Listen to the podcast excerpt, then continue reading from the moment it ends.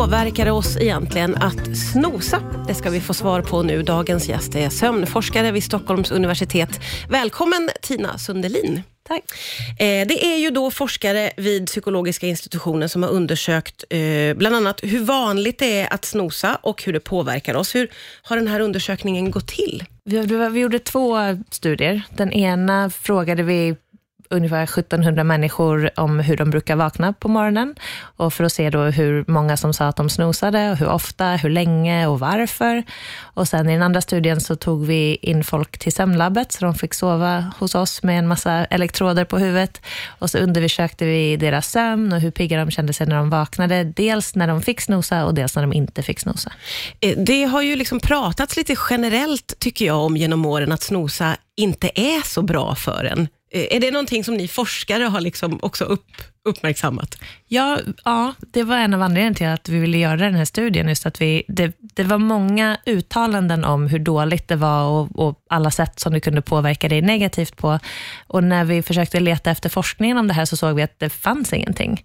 Så det var bara lite känslor och killgissningar helt enkelt? Ja, lite så. Mycket av det var ju baserat på det vi vet om sömn. Så vi tänker att om du, om du sover för lite, om du har eh, fragmenterad eller störd sömn, så påverkar det förstås hur trött du känner dig nästa dag. Och sådär. Mm. Men det är ju sömn över hela natten. Om du sover lite mindre den sista 20 minuterna eller sista halvtimmen, så kanske inte det påverkar dig så farligt. Ja, just det. Hur vanligt är det att folk snosar då? Bra fråga. Det, verkar, det finns några studier som har kollat på, försökt hitta någon sorts prevalens för snosning. I vår studie så var det ungefär 60 procent av de som svarade som snosade. Jaha. Men den är inte riktigt representativ, så det är inte så att det är möjligt att de som snosade var mer benägna att svara på, på frågorna. Ja, okay. Men det verkar oavsett som att det ligger någonstans mellan 50 och 60 procent. Så det är många i alla fall. Det är väldigt många som, som snosar, det får man ju konstatera. Eh, och hur skulle du säga att snosningen påverkar sömnen då? Just själva tiden medan du snosar, alltså perioden där du trycker på snos och mm. kanske somnar om, så har ju det en negativ påverkan på sömnen. För när du trycker på snos så vaknar du förstås ja. och sen hinner du inte riktigt få komma tillbaka till någon sorts djupare sömn eller någon mer återhämtande sömn, utan under den perioden som du snosar så sover du ganska lätt. Ja. Men om du snosar i en halvtimme till exempel och så har du lite störd sömn under den halvtimmen, om du slår ut det över hela natten så, så ser vi inga större skillnader, utan det finns folk sover ganska gott fram tills att de börjar snosa, i alla fall i den här studien. Ja. Vilket innebär att den där sista 20 minuterna, halvtimmen, gör det, inte så stor skillnad. Det slår inte ut en god natts sömn, så att säga. Idag gästas jag av sömnforskaren Tina Sundelin, som har varit med och tittat på hur det påverkar oss att snosa. Eh, och det påverkar ju inte nattsömnen då, att man snosar en halvtimme på morgonen. Eh, men det påverkar eh, vårt uppvaknande, verkar det som. Ja, det verkar som det. Så det, det, det, vi har hört sägas tidigare är bland annat att du blir sömnigare när du vaknar om du har snosat. Det hittade vi alltså inte. Men vi hittade inte heller att, att våra deltagare blev piggare, alltså att de kände sig mindre sömniga. Det var ingen skillnad på hur, hur pigga eller sömniga de kände sig. Men när de hade fått snosa så var de lite snabbare på olika kognitiva test som vi gjorde. Så de var, hade lite bättre minne och svarade på mattefrågor lite snabbare. Än de som eh, sover tills klockan ja, ringer ja, och bara... när de inte fick snosa. Går upp alltså. Okej, okay, vad, vad tänker ni om det? Det vi tror är att de, de som snosar, det är personer som generellt är trötta på morgonen och har vad vi kallar för sömntröghet, den här känslan när du vaknar av att du inte riktigt är vaken än, det tar en stund att komma igång. Mm. Och det är de som då känner att de behöver snosa. Så om de får möjlighet att, att vakna lite långsammare, att få vakna till, trycka på snosknappen, somna om fast lite lättare sömn. När de väl vaknar då så kanske de bara har hunnit gå igenom lite av den här sömntrögheten så att de är närmre ett faktiskt uppvaknande när de väl går upp. Men betyder det här att alla borde snosa?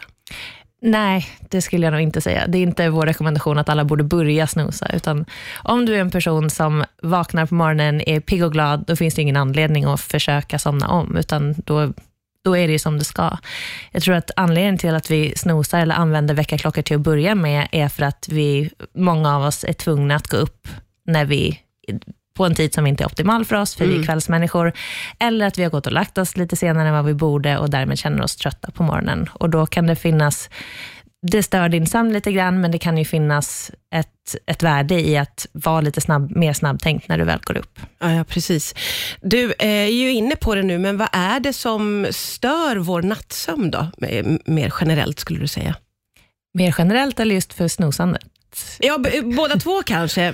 För att snosandet stör ju inte hela nattsömnen, men det är ju ett väldigt vanligt problem som folk har. Absolut, och det finns ju många olika möjligheter. Det finns ju folk som Eh, väljer att inte, eller väljer, men som inte somnar för att de är distraherade av saker och, och hänger på sociala medier eller kollar på film eller jobbar till sent. Ja. Eh, och Sen så finns det personer som har problem att sova för att de ligger och grubblar på många saker och har mer liksom, faktiska eh, sömnstörningar och sömnproblem. Ja. Och så, utöver det kan det finnas allt möjligt, från barn som skriker, eller tåg som går, eller obekväma sängar. Det finns många möjligheter.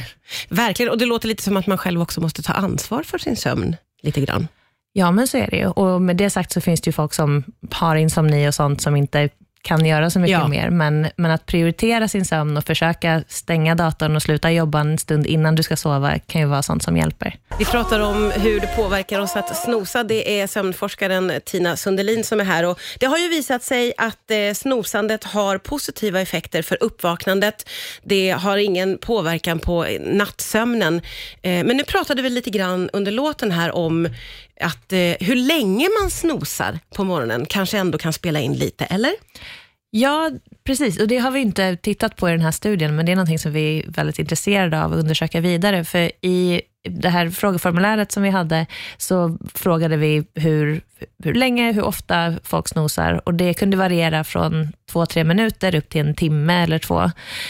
De allra flesta snosade runt 20-30 minuter, men, och, så det var det då vi tittade på i den här experimentella studien. Ja, ja, och då såg ni att det hade positiv effekt ja, för precis. uppvaknandet. Men vi vet ju inte om den här positiva effekten också skulle uppnås efter bara 10 minuters sömn eh, och vi vet inte om det skulle bli sämre, eller förlåt, 10 minuters snosning, eller om det kanske skulle bli sämre om du fick snosa en hel timme, eller om det skulle bli ännu bättre. Så att de här olika tiderna som folk snosar, det vet vi inte så mycket om än. Är det någonting som ni kommer att titta närmare på, tror du? Förhoppningsvis. Ja, eh, för det pratade vi också om lite här. Jag har dålig insyn i hur lång tid det tar med sådana här forskningsprojekt. Det tar ju väldigt lång tid.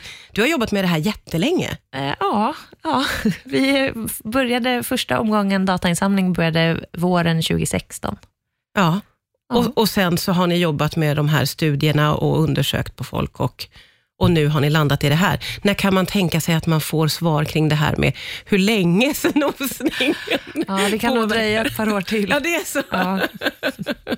Har den här eh, studien fått eh, positiva reaktioner? Jag upplever nämligen att folk blir väldigt positiva när de läser om det här. Ja, lite blandat skulle jag säga. Okay. Jag tror att liksom bland, bland folket så är det främst positiva reaktioner. Det är ja. fortfarande så att folk som inte snosar inte förstår varför någon skulle vilja snosa. Nej. Men alla som snosar som jag har pratat med säger, åh vad skönt, äntligen lite, lite klarhet i det här, lite positiv information.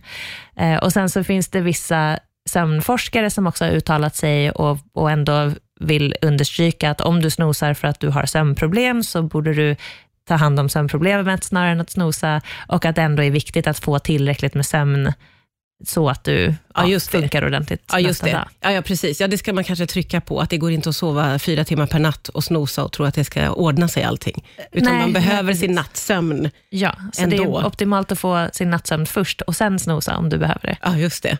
Ja, jätte, jätteintressant att få prata snosning med dig. Tack snälla Tina Sundelin för att du kom hit idag.